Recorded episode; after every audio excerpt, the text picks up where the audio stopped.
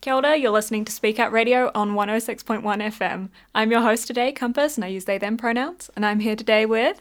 Will Hanson, and I use he, him pronouns. Yeah! So you're here today for a really special reason, so can you tell us why you're here today? So I'm here today because thank you so much for inviting me here today, by the way, to speak on the radio. I'm very excited. I'm here today because I've been very lucky to have been contracted by Te Papa to create a kind of trans museum project. It's called Trans Past, Trans Present, Making Trans Histories.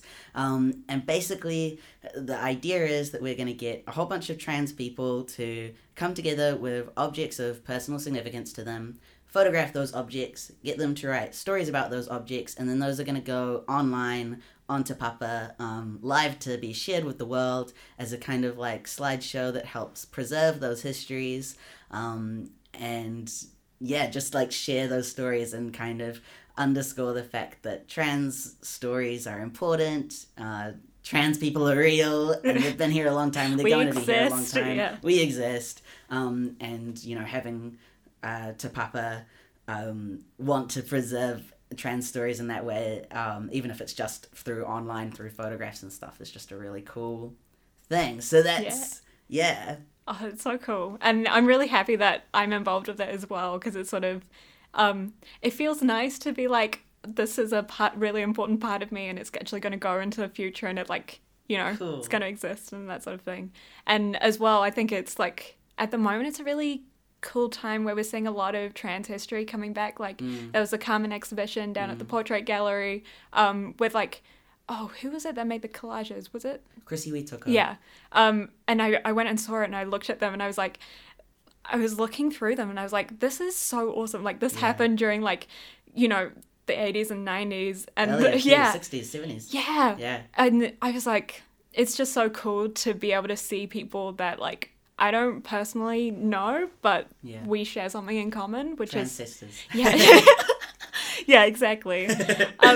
So that's so cool. So can you tell us a little bit more about, like, what your role is and how you got involved in this? Yeah, so how I got involved, so I'm currently doing my master's in history, and for my master's I'm looking at trans history in Aotearoa, New Zealand, focusing on the 1970s, 1980s, which has been so fantastic. And as part of my undergrad degree, when I kind of finally got the free rein to start looking into New Zealand's queer history, I did an internship paper which wound me up at the National Library, creating a queer history research guide for them, and that was the best experience ever. It was so awesome. The internship was fantastic.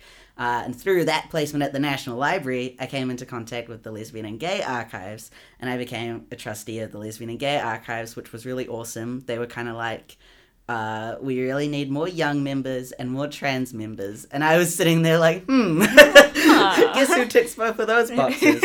So I'd been involved with them, and I'd kind of been really lucky to get those opportunities and to write that queer history research guide, which is on the National Library website. And I'd been doing kind of these bits of study about trans history in Aotearoa, and I got this email from the curatorial team at Te Papa, which like the three of the history curators, which like for someone studying history and who used to go to Te Papa every weekend when he was a kid, that's like I was like, what? And they were like, oh, we really want to get coffee with you. And I was like, what? This is so cool. So I got coffee with them, and they were so lovely, and they were just saying that they kind of every year they try and focus on an area of the collection that they feel they need to improve. And this year they decided that they had some trans items in their collection, but they really wanted to figure out better ways that they can do more trans collecting and support trans communities. So I'd been in contact with them because they'd seen my queer history research guide that I wrote for the National Library website. And they were interested in me because not only was I a trans young person, but I was a trans young person who kind of had been studying this history and knew about kind of the different languages that have been used over time and stuff. So we had interesting talks about that. And then they kind of came up with the idea for this program, and they were like, hey, we really want this to be trans-led, and you're trans. So what do you think? And that was the best day ever. Yeah. Like, write that one down as, like, best day of my life ever. Yeah, that's so cool. And I think as well, it's so nice to know that it's actually like trans-led. It's not just like cis people being like, I mean, I guess like if you have anything of significance of like there, it's actually like for and about trans people by trans people, which is like, yeah. I think it's very comforting in a way knowing that like we're being heard by like our own people, which is so nice. Yeah. And we've been really like kind of Te Papa, when they approached me with this project, their first priority and my first priority too was making sure we talked to various organisations in the community. So obviously Gender Minorities Aotearoa is our like trans advocacy organisation, Transform, a trans youth group, Inside Out, because there's a lot of trans people who are members of Inside Out, obviously, and Inside Out were really great because when I contacted them, they were like, we definitely want to make sure this is trans-led, not cis-led, and obviously this is a like trans and cis organization, so that was really cool, and it's been so lovely working with the lovely trans people of Inside Out and their cis helpers. And then also with some of the elders, trans elders who are part of Tīwhanawhana, have been amazingly supportive. So it's been really important to me to reach out to various parts of the community, and kind of try and find those people who aren't necessarily part of even trans community organizations, but who are trans, and so I think it's really cool, and I was really, really comforted the way that Te Papa kind of approached me about it, and the way that they talk about it is just so onto it, and they're so cool. I work with Ellie Holland. I should say Ellie Holland is like the public programming team member who is the person I've been working with on this project, and she's been fantastic. So it's really, really cool. And should I say that we're having a, so if anyone is listening to this and is trans, you can be any kind of trans, but transgender diverse, anything. As long as you're not cis. Yeah. If you want to have an object of yours photographed and your object and the story of that object put online on Te Papa's online platform, then you are welcome to come along to our public drop-in, which is in Hinatore, level 4 of Te Papa, on Friday the 8th of November from 4 till 6 p.m. And then the actual event itself, we're going to have an event that's kind of like a launch party where everyone can come and share all of the stories that we've collected together, and invite people who've given their stories to come up on stage and share those if they want to. And that is on the 17th of November in Mahuki, which is level 2, Te Papa Cable Street, from 4:30 p.m. till 6:30 p.m. Sunday, 17th November. So that'll be really cool. And you can go on Te Papa's website and all the information's there. It's just Making Trans Histories, I think, is the awesome. So I'm really excited. Thank you. Have you got an object? I do. I actually have it here in the studio. And do you want to talk about it? I guess why not? You want to do? I guess why not? Yeah. So basically, I'm going to quickly grab it. So get ready for 5 seconds of silence. Okay, I'm back. So it's a badge. So I have a blue plaid swan dry jacket with a whole bunch of like badges and pins on it. So on my sleeve I have like a patch / badge from a scouting trip I went to, like nearly 4 years ago. And this badge is the place where I got my name. Aww. So I got named Compass there because they basically only remembered people's names via nicknames. So they just gave me Compass, which, like, I don't know why. It's but, so like, cool. I mean, it's a really cool name. Yeah, I'm very proud of it. So it was just sort of like, when I first heard about this, I was like, oh, I don't know what I should bring, because it's sort of like, I feel like being trans or gender diverse is such a internal thing. And it's sometimes hard to attach an object to that, especially because I know that you could make an art piece, you could make something like that. So it's not like strictly like, this is like baby's first boy shirt. But it was sort of like, I was thinking in that way because I'm like, I'm not super artistic in like that medium. Yeah. So I was more thinking of like, oh, what was like a milestone like in my like journey of myself. And I think my name has been probably like the biggest part of that, because I just really like my name.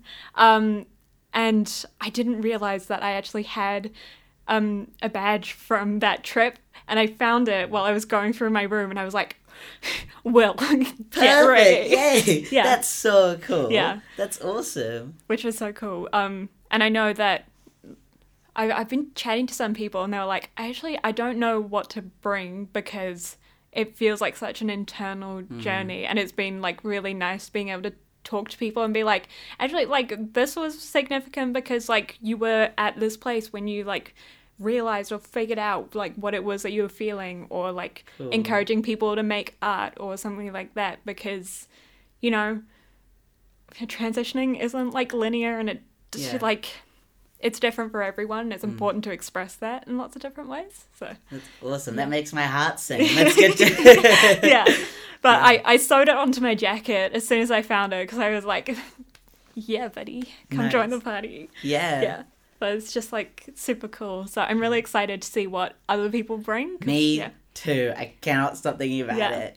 I'm really excited. I'm really excited to see what like the elders bring, and if there's going to be maybe any like patterns and what. I like a couple of them have talked to me about like photographs of their mothers and things, which I was like really surprised. Like that's been the really cool thing is when people have started talking to me about their ideas for what they might bring, is the surprises that and that's the awesome thing about it, because like you say, I think it kind of forces you to think about your own personal history in a different way when you have to think about it through objects. And I think it's hopefully going to be really powerful. And that, I guess, one of my major drives in really wanting to do this was that I do perceive there to be a lot of kind of rifts in the trans community. For me, especially studying history and doing a lot of interviews with trans elders, I found that a lot of trans elders don't really get what trans youngers are about, and a lot of trans youngers don't really get what trans elders are about, and that kind of breaks my heart a lot. And I've been so lucky to do these interviews with trans elders and sit there and have them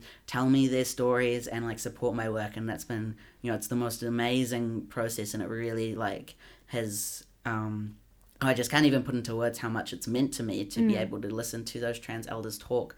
And so I kind of hoped that with this, that would kind of replicate that in a different way, but it would mean that, you know, trans youngers get to listen to trans elders, and trans elders get to listen to trans youngers, and it kind of puts everyone on an equal playing field, because everyone just brings one object and you tell the story of that object, instead of being like, I think trans people are trans only if they're blah blah blah or whatever. You know, like everyone's experiences of being trans is so different and so unique to them. And I hope that through this we can emphasize that, but also the fact that like equally as much as everyone's experiences of being trans is different, we're still all trans and we all have that kind of common bond, and we are all you know, whether or not we're binary or non-binary, we're all gender diverse, and you know, we're all exploring our genders in that kind of way that cis people just haven't. So it's a cool, I hope that it's a cool way to kind of bring everyone together and create unity while also emphasizing diversity, right? Like, and I think as well, it's sort of, I like the point you just made of like, instead of it being focused on like trans people are like have to fit into this box and have this, it's sort of like looking at these people's personal experiences and the way that they've figured out their gender or come to terms as like an appropriate way to say it, even though it's sort of like but like of like it takes away that like pathologization of trans people that we get so much of, it just being like we're humans with our own journeys, and it's not about like whether you tick these boxes or not, it's about who you are as a person. Absolutely. And I should say as well that like if anyone listening wants to look up the Museum of Transology, if you just Google the Museum of Transology, it's a British project by a trans guy named EJ Scott, who's like one of my heroes. So cool. And that was kind of mine and Te Papa's inspiration for this, because they've kind of I think his is a like a moving project. Like I think it's not like a a brick and mortar museum. It's kind of Traveling. Travels around the place, and the like various objects that people brought to that was really amazing. And I actually, it's such a small world. I have a friend who was a friend of mine way back in primary school. We used to pretend to be Harry and Ginny. We were like, you know how queer people always kind of we find each other. I was 10 years old and I had the biggest crush on them, and they're living in Brighton, and they were working with EJ Scott, which I only realized recently, and their project was that they got everyone to bring together objects, and then they created an art project out of all those projects. That's so cool. Out of all those objects. Yeah, like made a whole big, which I was like, that's so cool. It makes me nervous from a history perspective because I want to preserve those objects.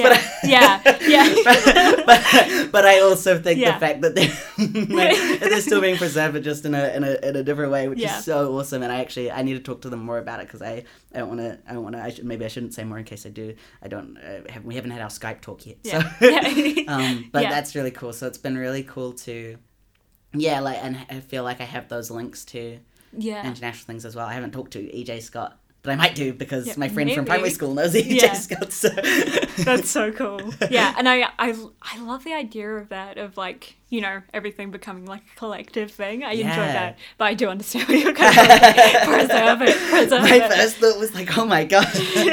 But it's, it's really awesome. I also have to say I really enjoy the idea of like people writing down their stories or telling their stories to go with those objects, because I think going into it, it's going to be... I think we're going to get some weird objects, to be honest. I think we're going to get some things and we're like, I don't even know what this is. I'm really hoping someone brings a dildo. Someone talks about it. We're going to get some... Do it. Yeah, but it's sort of like, I think as well, connecting stories to those instead of just having like objects. Mm-hmm. I think that's so powerful as well, of saying like, this thing, this dildo... has like significance to me, like that sort of thing. Yeah, and I think that's gonna be so like, I mean, it's gonna be a really emotional day on the 17th with everybody sharing their stories, which I'm so ready for. I'm so ready to like hear people's stories. Get ready to be emotionally vulnerable. I'm gonna cry. But I think that's the thing as well that I'm really looking forward to is like. I totally agree with what you were saying before about there being a big rift between especially like older people in the community and younger people in the community, simply because like obviously our language has evolved over time, and like I think as well where we are at the moment, we have different, like some of our priorities are the same, but they have changed in a lot of ways of like, you know, we're still fighting for human rights, which like... I can't believe it's not happened yet, but like it is sort of like we do have other focuses as well. Yeah. And I think it'll be really good to sort of like for all of us to say like, this is where we're coming from, this is what we need, and like talking about that and being able to like close that rift between those two groups. And I think as well is sort of like, it's really encouraging as a younger trans person to say like, oh, this person is like quite a lot older than me and they're still trans, like because it's absolutely. So it's so drilled into us that it's like oh, it's just a phase, it's you know, you're like this for like 2 years and then it's gone, whereas like seeing older people in the trans community is sort of like, no, this is like who we are, and like even though our identity doesn't have to be solid, it's sort of like that doesn't mean you get to invalidate it or absolutely anything like that. I definitely, I mean, it's so, that's what's, I guess, so kind of near to my heart about this whole thing, and just in the research that I've been doing is trying to figure out a way that we can have conversations about the progress that we still need to make while still acknowledging all the progress that has been made, and, you know, being...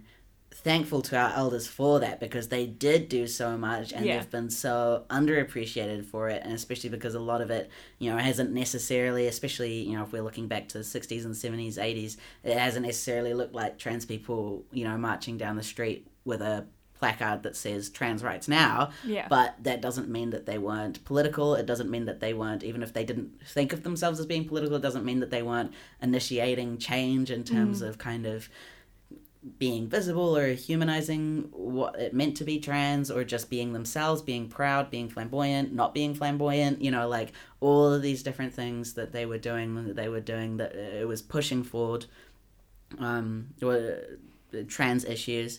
And then and it's just so important, and I've lost my train. That's all but, good. Yeah, and I guess I get what you're saying though, of like just existing as a trans person, especially like a couple decades ago, was like dangerous and really foreign to a lot of people, and through them just existing and being themselves, we're in a time now where we can have like protests and say this isn't right and you're like violating our rights as human beings, and we deserve, you know, equality and equity and all that sort of thing. So it's really important to acknowledge that even if trans elders, like, you know, didn't go to protests every week, they still helped us get to a point where we could protest. I mean, we would never be doing it without them, right? We would never.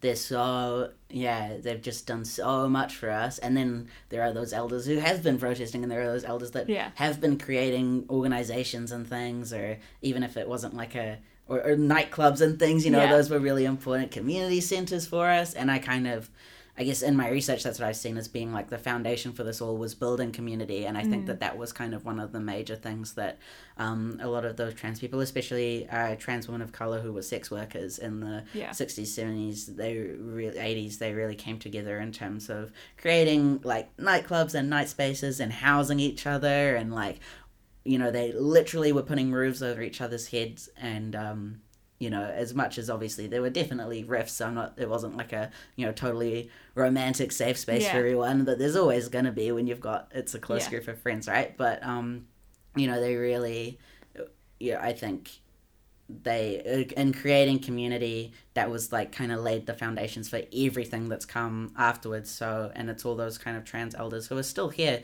who did that. Well, not that all of them are still here, but, you know, a lot of them are. But then I think that the really hard thing for me, probably one of the hardest things for me doing oral history, trans oral history, and talking to trans elders and this is certainly not the case with all of the trans elders I've talked to, but with a few, they've talked about how they don't like what the current trans generation is doing. They don't understand like why we are being so loud about and complaining is a word I hear a lot, and actually not just from trans elders, from a lot of queer elders as well. I hear, you know, they keep saying to me that we just need to be more resilient. Why can't we just, you know, be strong? Why can't we just gain more resilience and ignore what people are saying and move on and live our lives?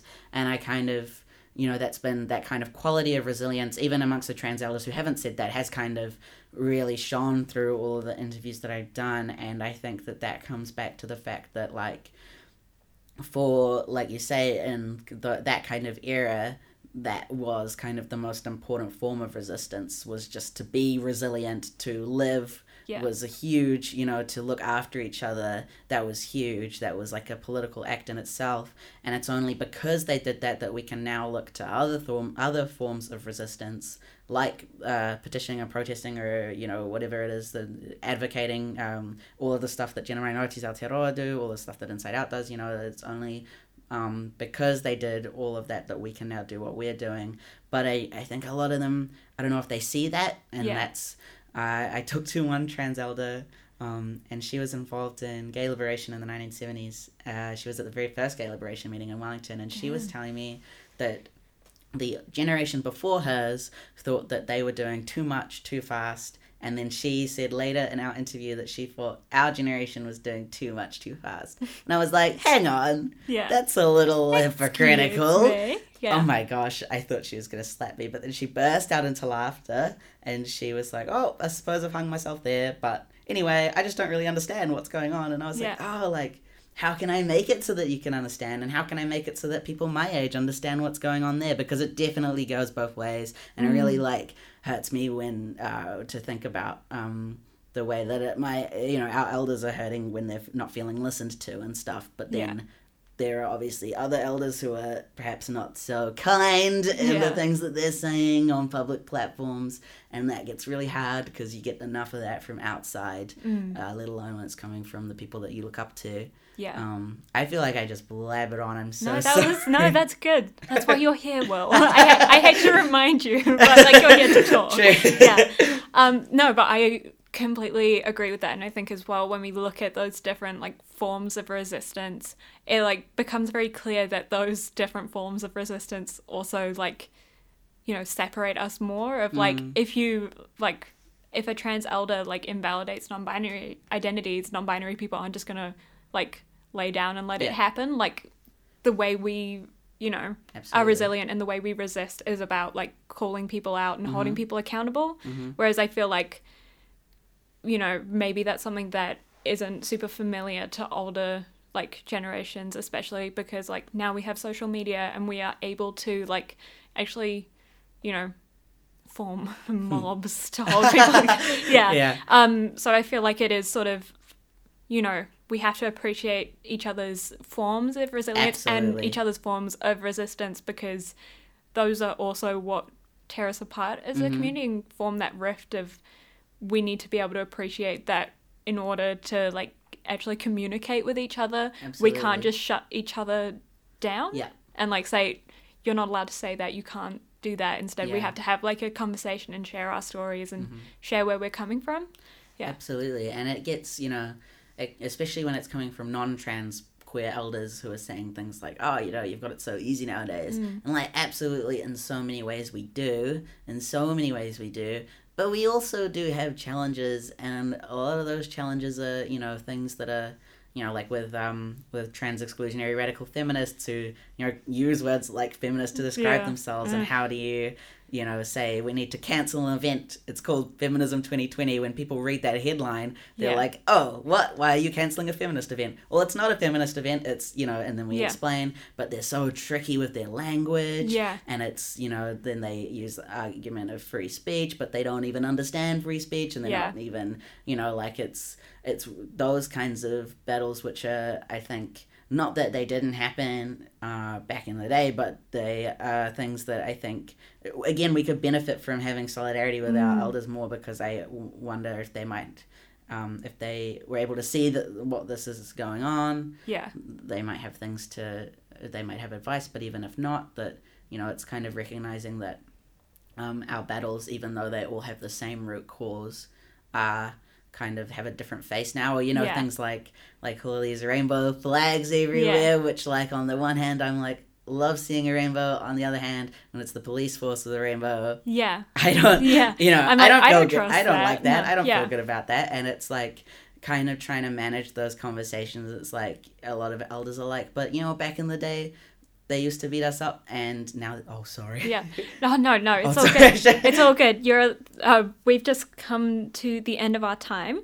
So, but I agree with, like, everything you're saying, and we're going to continue this conversation in podcast form. So you can find us on Spotify, iTunes Music, and Podbean, and you can also listen on our website, insideout.org.nz. You've been listening to Speak Out Radio on 106.1 FM. And we're just, you know... Chugging on. You're chugging on. Straight on from Welcome to the loyal ones. Welcome. All right. Yes. Anyway, the police. Let's go. Okay. Yeah. So I guess what we were talking before, we were talking about kind of homonormativity or pinkwashing, which is the idea that, you know, kind of corporations... state institutions like the police and even whole governments use kind of a gay-friendly image in order to kind of advance their own... Do you want to move slightly to the left? Yeah, sorry. I was like looking around to... I just like want to see your face. Okay, yeah, no, sorry, I was looking around to see your face. Welcome to the unedited podcast. Oh, is this unedited? I won't edit this out. I won't edit this out. Oh, no, sorry, people. Yeah, everybody's going to know that Will Hanson didn't use the microphone. No, it's all good. Okay. Yeah, but yeah, Homonormativity. Yeah, homonormativity. Corporations, state institutions, governments using gay-friendly image in order to kind of make their image more positive and get people on board, even though they're not actually doing anything that is good for queer people, or if they are, it's only for the queer people that they see as acceptable. Whereas actual queer liberation involves dismantling capitalism, dismantling the patriarchy, solving the homelessness crisis, solving child poverty. Those are things that, or the refugee crisis, get rid of the borders. That helps queer liberation. And things marriage equality are a step forward, absolutely, but they're kind of... the end-all be-all. They're not the end-all be-all, and a lot of the time when we focus our discourse solely around what rights we're getting, even though it's so important, things like decriminalisation, things like having, the abortion law reform, having it say, having it say, pregnant people instead of pregnant women, those things are absolutely important, but when we only focus on those kinds of things, we can risk thinking about... Or we can risk only focusing on seeking acceptance into these institutions which have been built with our exclusion and our oppression, as a foundation. As a foundation, absolutely. Yeah. I think that's one of the things that, I feel like, obviously, as a rainbow community, we sort of have this end goal of, being able to exist. But I do find it quite interesting when I see different rainbow people being I just want to, integrate into, cishet society instead of being, we need to, create a society where nobody has to integrate because they're just, that's just how society works. Yeah. And I think as well, those sort of things, they lean so heavily on, racism, on capitalism, on elitism, of if you are a cis white person, even if you are queer in some way, you still have a leg up, you still have privilege in some way, shape or form. And I think it's about dismantling that and saying we as a collective rainbow community need to work together, and that includes the people that are living below the poverty line, people of color, disabled people.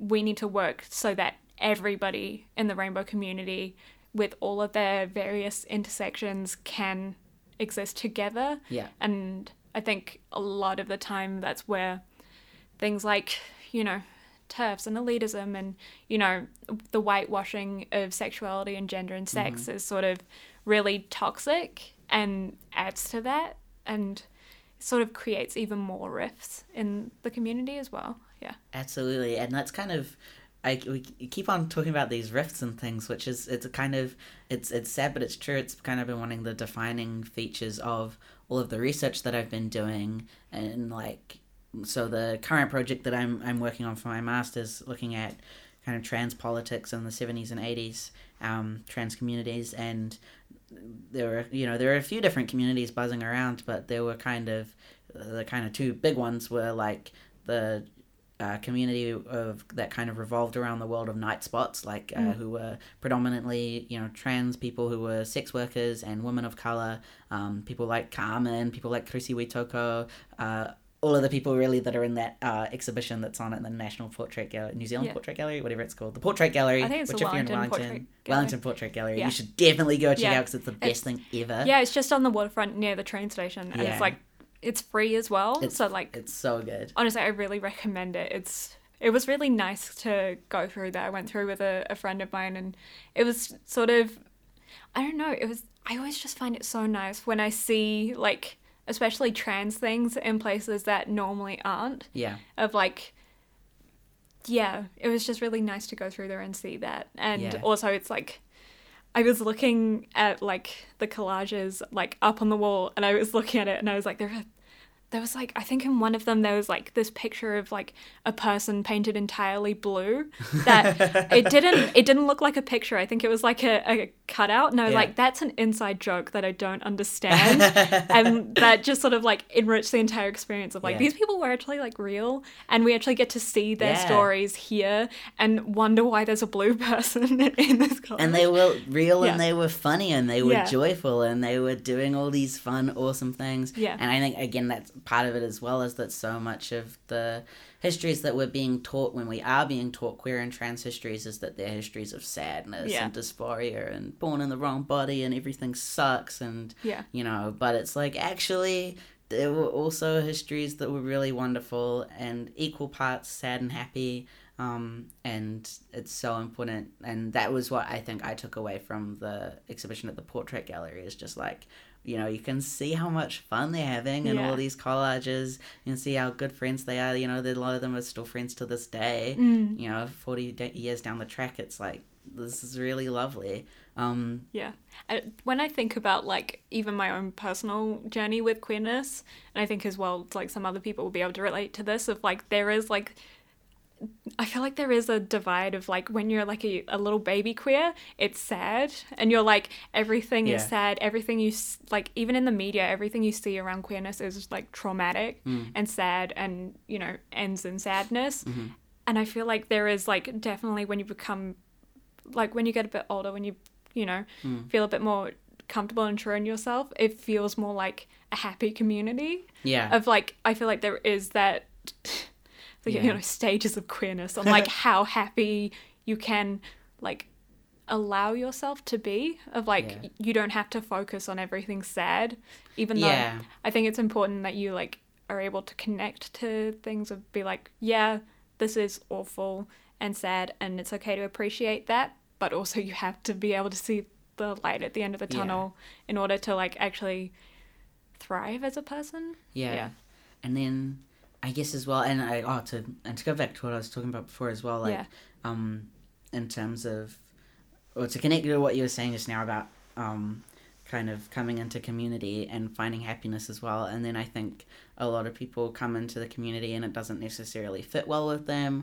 or they meet a certain group of people and they're just like, that group is just a friendship group and they don't necessarily click and it doesn't work, and then they feel disheartened. And but there are so many different iterations of queer community out there. But then that's also like, to speak to what I was saying before, like in terms of, there was that kind of, in the 70s, 80s, there was that one group who were kind of like the Carmen Rupe generation, you know, and then there was another group of trans women or trans people, there were also trans men involved, who were part of an organisation named Hedesthia, which was founded in 1972 in Lower Hutt by a transvestite named Christine Young.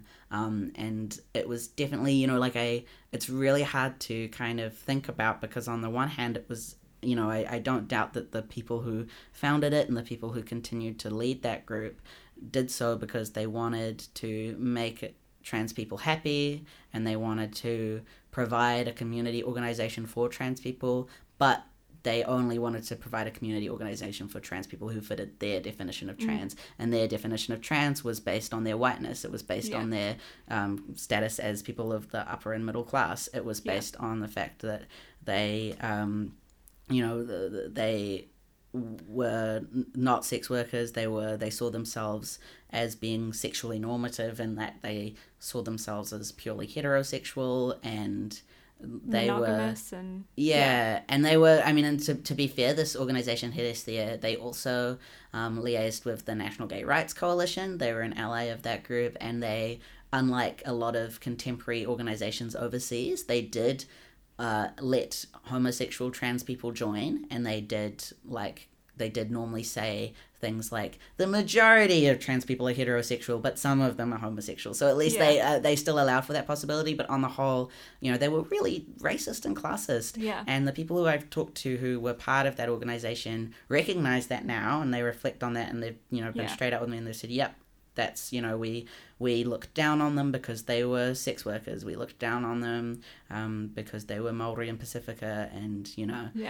and it's, you know, when I think there's kind of that difference between the desire to be normal and the desire to blend in and integrate, like we were talking about before, and then wanting to define what normal looks like. And I think as soon as you start to define what normal is or define what trans is, you're automatically going to exclude somebody, other people from that definition. And those exclusions generally happen along the lines of, race, class, sexuality, gender, those kinds of things. So and I think that's interesting as well, because I think that's something, especially looking at queer history, that comes up quite a lot of even looking back to Germany, pre-World War II, there was a subgroup of gay men in the Nazi party who believed that every man should be gay, which was so rooted in transphobia and misogyny, and obviously based really heavily in racism as well. And I think that's something that's really I think it can be tough for a lot of people to reckon with, of being we're oppressed, but we also oppress other people. And I think that's why for some, sometimes it can be hard to look back at queer history and see those awful things. Yeah. And especially when we look back at maybe queer icons like Anne Lister, for example, of she was probably a massive racist, because she grew up in the 1800s and was a landowner and that sort of thing. And it's sort of reckoning with trying to be proud of queer history, but also recognizing that comes, a lot of it comes from a place of racism, and that our history is so whitewashed now because the stories from queer people of color have been marginalized by white people. And that's, and I think there are some amazing historians doing awesome work to preserve those histories, but I think that's something to keep in mind as well while consuming, queer history and queer media, of it comes from a European perspective a lot of the time. And absolutely. Actually, I was thinking about this earlier of Western societies are sort of seen as more forward or more liberated in terms of sexuality and gender. Pinkwashed.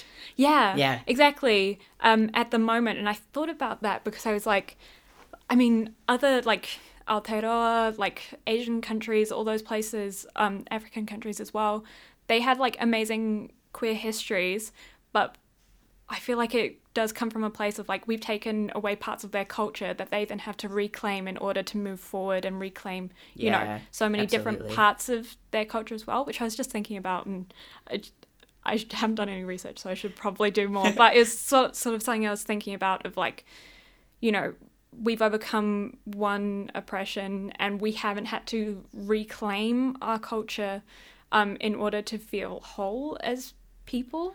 Whereas, a lot of Indigenous people need to reclaim what their gender and their sexuality means within their culture, which Jay and Brett sort of talked about as we were doing, Takatāpui episode and that sort of thing. And it was just something I was thinking about. Yeah. And as well, not seeing, history from, their own cultures as well, I think is a massive part of that, and not being able to say this is who I am and being able to connect to that. Yeah, well, absolutely. I mean, and I so agree with the connection you draw between Western countries thinking that we're these liberal paradises that, we're the best gays in the world, but also homophobia is a colonial, product. The gender binary comes from colonization, transphobia, transmisogyny. I would call those colonial tools of power. Yeah. And I think, and it's,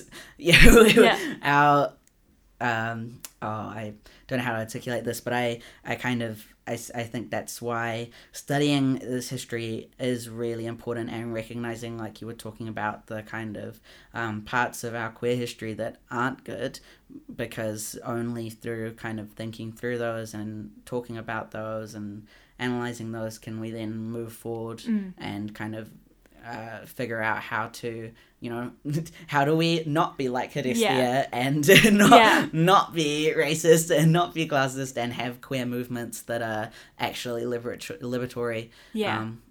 Liberatory, I don't even know, liberatory for everyone. Yeah, and it's really interesting. I don't know an awful lot about it in detail, but like the 1995 Births, Deaths and Marriages Registration Bill, it had a clause in it that said that if you could change the sex that was written down on your birth certificate, but only if you had sufficient medical evidence by recognized medical experts that showed that you had the physical confirmation necessary in order to pass or live as the nominated sex that you wanted on your documents, and like that locked so many trans people out of being able to get their correct gender on their birth certificates, or I think it was it must have been birth certificates, because a lot of them are, I was talking to a trans guy who, he couldn't get it because he didn't have bottom surgery and that, so he didn't have the physical confirmation required, and a lot of people locked out of that because even if they want surgery, they can't afford it. And a lot of those same people who can't afford it are, people who are of a lower class and people like who are of a classed and a racialized background. So, it's promoting a certain idea of transness and good transness that is only accessible to the people who are already most privileged. Yeah. Did I explain that? Yeah, and I guess it, starts that cycle again of, normalizing, certain classes and certain races as well. And that sort of, it all feeds into each other in a way. And, it continues to feed those rifts and that discrimination and oppression against certain groups of people, which is, and I think we've made a lot of, we made a lot of progress, but I think there's still so much, we have so much further to go. Absolutely. Yeah. And I was thinking about it a bit earlier, but we had to stop before I got to, say my thought of, and I've forgotten it again, so, but I'll try to remember it, of, progress is sort of like a double-edged sword, because it's sort of, you progress far enough that maybe this one thing is, a little bit better, but there's still, an entire mountain of things that are awful, but people think because we've overcome this one little hurdle, everything is better. Yeah. Whereas you have to continue progressing until there isn't that mountain of shit anymore. You have to you can't just stop after the first hurdle, because that all the rest of the issues in this sad dying world is it still exists, and we still need to get rid of that. Yeah.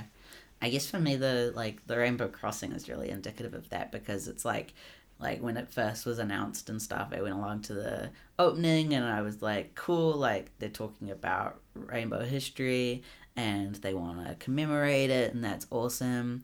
Justin Lester came and gave a little speech, but then it didn't take long until it's covered in black skid marks, and seeing those reminds me all the people out there who still feel angry, because some of those skid marks probably happen for intentional road use, but a lot of them, it takes quite a bit of aggression to think to yourself, I'm approaching this rainbow crossing, I hate queer people, I'm gonna slam down on my and I'm gonna make a skid mark on this road.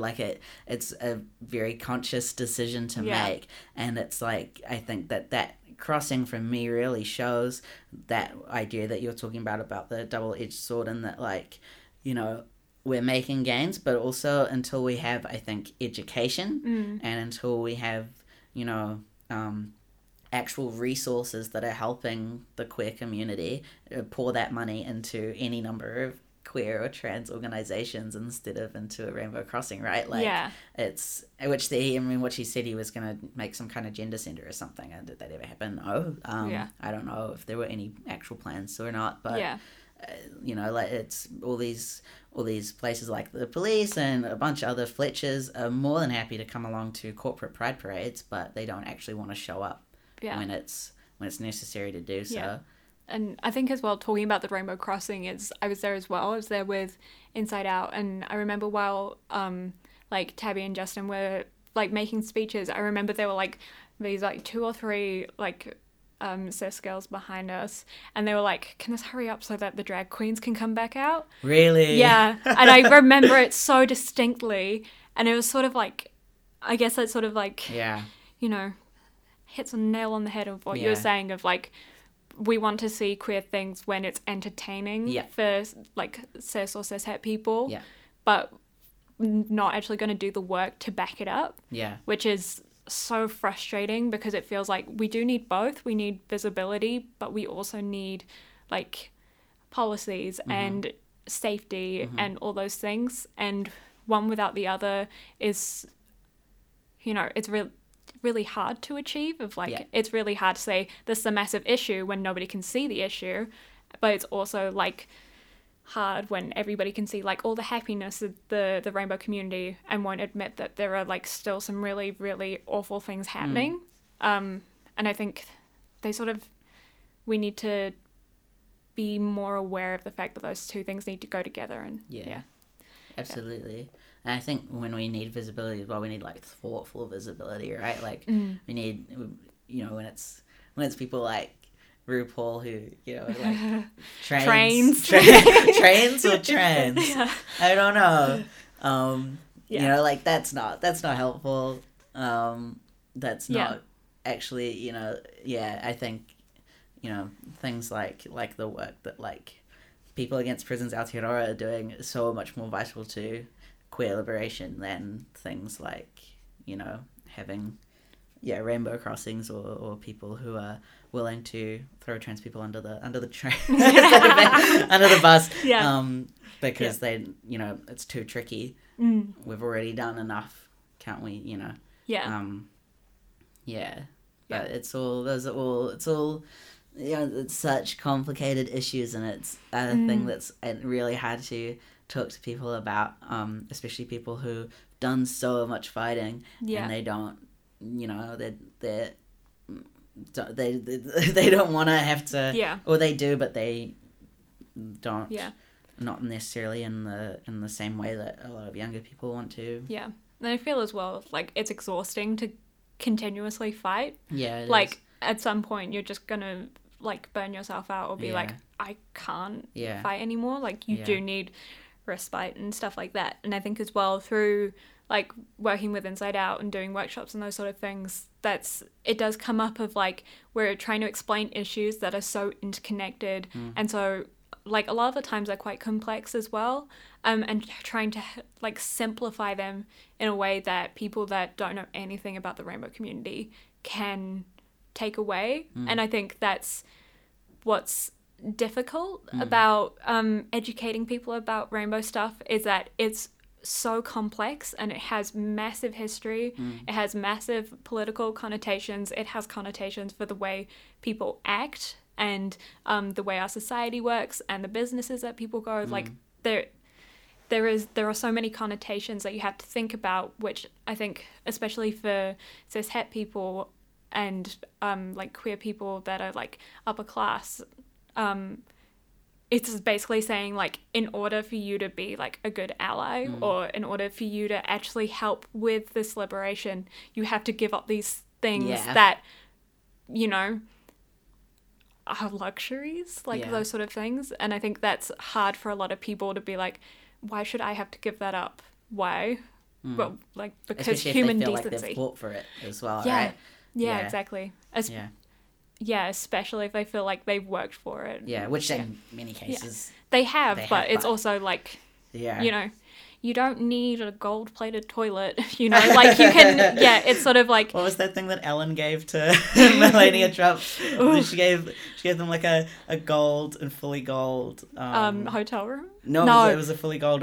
what's it, like a trolley stroller, for a baby? Stroller. Yeah. Fully gold. Yeah. Which is, I think that's like another thing of, you know, you can learn as much as you want about the rainbow community, but you need to back that up with your actions. And I think that's, for people that come from privileged places, that's hard to give up, but it's a step that we need to start taking. Yeah. And I think that's really like confronting for a lot of people as well. Yeah. So it can be really hard to dumb things down enough in order for people that feel like they're being attacked by it. Yeah, for sure. Yeah. And I mean, it's something like I feel like it's such an important thing to do. Like for me as a white, trans masculine person, to continually be like, I'm always learning and to always be keeping that in mind. It's so important. And like, I am so nervous about, letting my ego get in the way or where it's like letting my like privilege getting in the way of not seeing things right, or if I'm taking up the space that I shouldn't be taking up, like if this history should be written by me, should it be written by someone else? And part of my motivation for continuing to do it is just that I don't know anyone else that's going out and really recording those stories of elders, so I want to do that because they're elders, they're not going to be here forever, but then should I be, all of those kind of things, which, I've been told it's important to just keep those kinds of things in mind, and that like just thinking about them is important in itself, but so often doesn't feel like enough, and it just feels hard to, I don't know. I think as well your work is sort of unique in the fact that you're, in a lot of ways, you're not telling your own story, is like you're collecting other people's stories. And I think that does give you a lot of power over whose stories get told. Which is so nerve-wracking because I just don't want to get it wrong. I want to do the right thing, and I want to, make sure that I'm honouring everyone's legacies the best way possible. And I am so aware of the power that history has, and the power that, just that and that I'm not, and the trying to be aware of the fact that I'm probably not going to get it right, and hopefully in 20 years' time someone will come back and look at my master's thesis and will go, actually that was wrong for these reasons, and do more work and fix it up, and that's something that I hope happens. I hope that I don't get things wrong, but I know that I just will, because every historian, I think, does. Yeah, but. And I think as well that goes back to, especially with the rainbow community, language changes so much, especially language of, like, the language that was used, like, during the 70s and 80s is definitely not the language we use now, which is, like, when you look back on, like, historical documents or anything like that, they'll use words like transsexual or transvestite, where...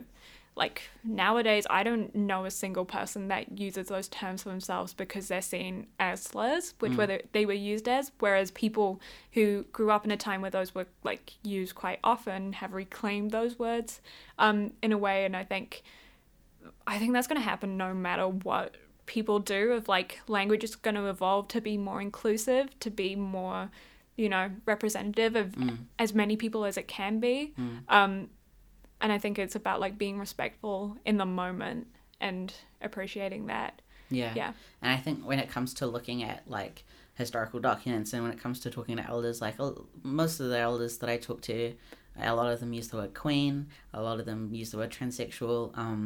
I haven't talked to anyone who currently uses the word transvestite, but... a lot of the documents that I'm reading. Tim Curry from Rocky Horror Picture Show. Tim Curry, yeah. The documents that I read, like, from the organisation Hedesthia, they identified it as transvestite, and that was the word that they used, and that's awesome. And it's, like, kind of thinking about the fact that, like I went on a Rainbow Walk tour, one of the Pride N Z tours, the Rainbow Walk tours that go on the, I think it's the first Sunday of, pardon me, of every month, every second month, and you should definitely check them out if you go to Walk Tours NZ. They're run by Gareth Watkins and Roger Smith, and they're the best ever. Definitely go. But anyway, I went on one of those walk tours, and someone who was about my age was like, oh, you can't be using the word transsexual. And it was kind of like, well, the person that they were talking about does use the word transsexual, and that's totally cool. But then being mindful, like you say, when it's words that are in things like legislation, or that are in, truth articles that are, like, super just not okay, not even okay at the time, but certainly not okay now. And I find it, like, I really enjoy... when I'm writing my, typing out my thesis and stuff, like, not even using the word trans sometimes, just being like, these women or this man or blah, blah, because I think it's important for when people are reading that to, like, that was who they are. I'm not using the word trans in a kind of in a negative or shameful way. I was like, you don't need to use it all the time because this is just who they are. And it's like, you don't need a prefix all the time. Exactly. Yeah. Like this group was a group of women, for example, and like it doesn't need to, they don't always need to be a group of trans women because they all identified as women. Yeah. And actually the two that I talked to from the particular group that I'm thinking about don't identify as trans at all anymore. So it's like muddling all of that language out and figuring it out and, making sure I'm trying to make sure that I'm like consistent in the ways that I use, and I, you know, I don't use if a source document says something like biologically male, you know, I don't use that. I'll say assigned male at birth, or you know, and then I'll maybe go on to quote the rest of the article, or if I do, if it isn't a quote, then putting in a footnote and explaining it and discouraging other people from using it and stuff.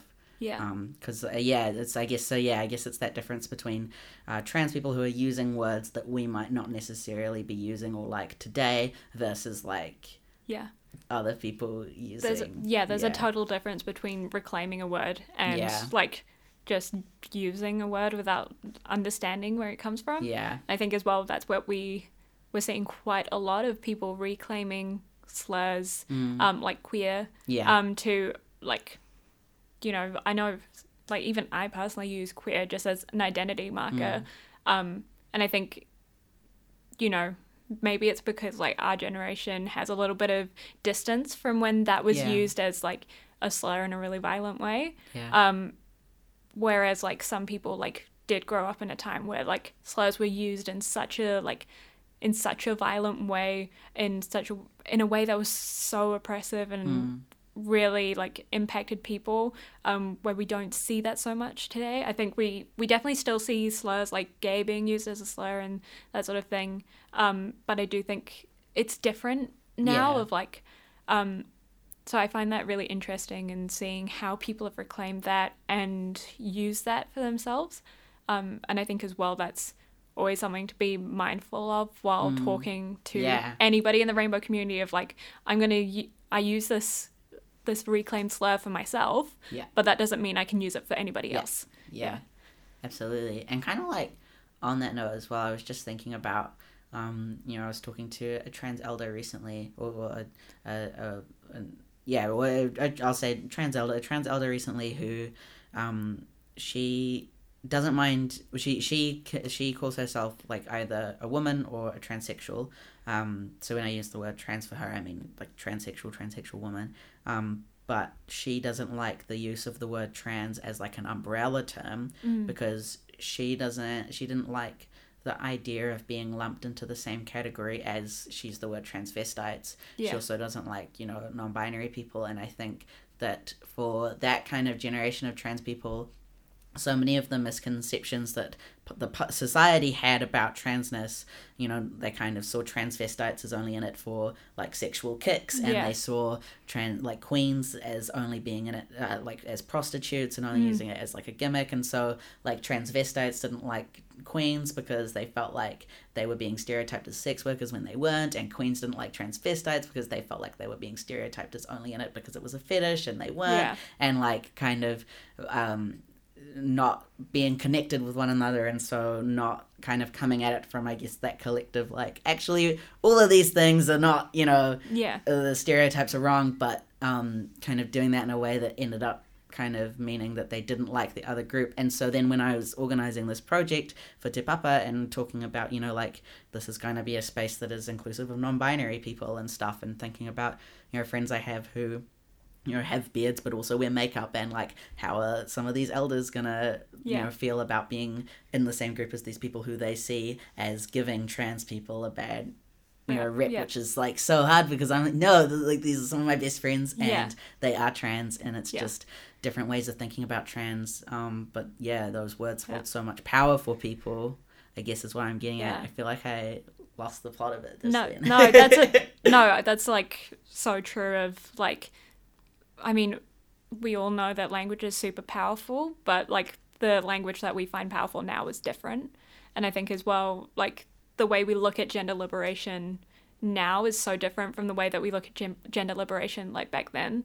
Of, like, maybe, like, gender liberation like back in the 70s or 80s was definitely more of a binary thing of like you feel liberated in being able to be like a binary gender that you weren't assigned and being able to express yourself in that way, whereas I feel like now, and obviously that wasn't true for everyone, like there were a lot of people that were like, you know, probably non-binary but didn't have the language for it, whereas I feel like now definitely a lot of gender liberation comes from saying you don't get to put me in any sort of box, or like you don't, I get to put myself in a box and nobody else gets to do that, or like not even thinking about gender of just so I feel like liberation of language and of gender itself is super different now, which can be tough to reconcile when it's sort of like maybe like they're like, it feels like maybe trans elders haven't gotten the liberation that they wanted to see, even though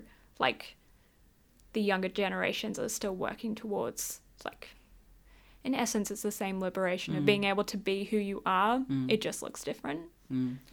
It's really heartbreaking sometimes reading Hedesthia's newsletters and things, or you know, reading all these older sources, because you can like read these people's personal testimonies and they're talking about how they don't understand where they fit because they don't really feel like a woman or they don't really feel like a man, and you know, but there's only those two options, and you know, it was really interesting thinking about like some of the people who were writing for Hedesthia talk about like, why can women wear pants but men can't wear, you know, lipstick and stuff, and and trying to figure out like trans misogyny and trying to talk about it before having the words for it, and like how much these words have helped, but by the time a lot of these words have come into more public knowledge and more people knowing about them, they've already, you know, kind of moved out of the community, or they're not in contact with it so much anymore, or they've kind of found something else that is as good as it gets for them, or it is, or that's something that is really great and that they like, but that, I don't know, that they have defined, they've fought so hard to define it in a certain way, and as soon as it's challenged in even a little way, but it's I don't know, I just I have so much respect and so much you know, I just care so much about doing my elders proud, and all, I care so much about all the work that they've done, and like it's, I just wish sometimes I could like reach through the pages and just be like, you know, it's okay, like we have this now and we have that now, but it's it's real. It's, I think as well, like it's so tough when the when you're looking at people and you're like, I have the words for that, I can give you the words for that now, but like it's, you know, it happened like 20-30 years ago, and you know, those people had to live so long without having the language for themselves, and I think as well, you know, it's, that's where I think it's so positive that we have more language, even though sometimes like there's so much language that you can't, you know, feasibly know it all. But I think the positivity that comes with that is that hopefully no one will feel like I don't fit in anywhere, because even if it's like the nichest of all niches, like you still have somewhere to belong. Which hopefully, like, I feel like that's what we're definitely seeing more of, like, we do have like smaller subsets of communities, which is like sometimes it leads to like having rifts within the community, but also it gives people a sense of belonging and a sense of like solidarity with other people that like share their experiences and that sort of thing. Absolutely. I nearly cried. That was like, I went for it. I'm emotional. Trans and emotional. Those are my two most defining qualities. Trans and emotional. As I said, it's Trans Hype Month. It's Trans Hype Month. November is Trans Hype Month. This is a PSA. PSA. November is Trans Hype Month. That's also going to be the name of this episode. Trans Hype Month. Trans History Month. Trans Hype Month. I guess we've been going for like a solid hour. Have we? A solid hour and 7 minutes. Look at us go. Look at us go. Do you have like any final thoughts, anything else you want to get off your chest? Oh my goodness. I ask people that at the end of every oral history interview I do, and they're always like, oh, I don't know. And now I'm like, oh, I get it. I don't know. I feel like there's so much that you're just like, I don't know what to pick.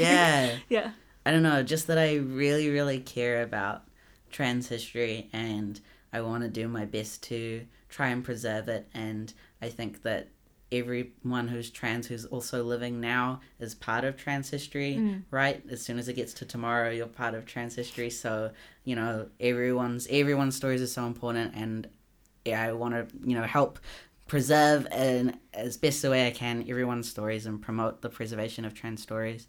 And if you're a trans person and you're listening, try and preserve your print out your photos, write stuff down, send it into the Lesbian and Gay Archives. It's called the Lesbian and Gay Archives, and the English name of it is it's Te Puranga Takatāpui o Aotearoa, which is, I think, a much better name, and I hope we change it to that. I'm trying to work on it. It's not just for lesbians and gays, is what I'm trying to get at. But it's history is important, archiving is important, museums are important. Yeah. And I think as well, that's my final. I think as well, even though we might not realize it now, there are going to be trans and gender diverse people in future that are going to go through these archives and see this and be like, oh, those are my transcestors. Exactly. They are, yeah. And future me's are going to be looking back at past you. Yeah. Future me will be looking back at past you, and if you haven't written anything down, I'm going to have nothing to look at. Exactly. Well, future me is going to have nothing to look at. I think as well this is going to stop that cycle of people feeling like they're the only person in the world, feeling isolated, feeling like they don't have history, because I think at this point we refuse to destroy any more of our history, and we refuse to, let other people take their history away from ourselves, and that's why I'm so, excited about the work you're doing, and so grateful for the work you're doing, because... this way we know that, we get validated in some way of saying, you're important enough to be in an archive, but also knowing that in future this is actually going to positively impact the way we think about, ourselves. I hope so. Yeah. Well, thank you so much for coming in. It was so nice to chat to you. The Will Hanson. Amazing. Yeah. Thank you for having me, and sorry everyone I rambled so much. It was good. I enjoyed every second. It was amazing. Thank you everybody for listening. Ka keats.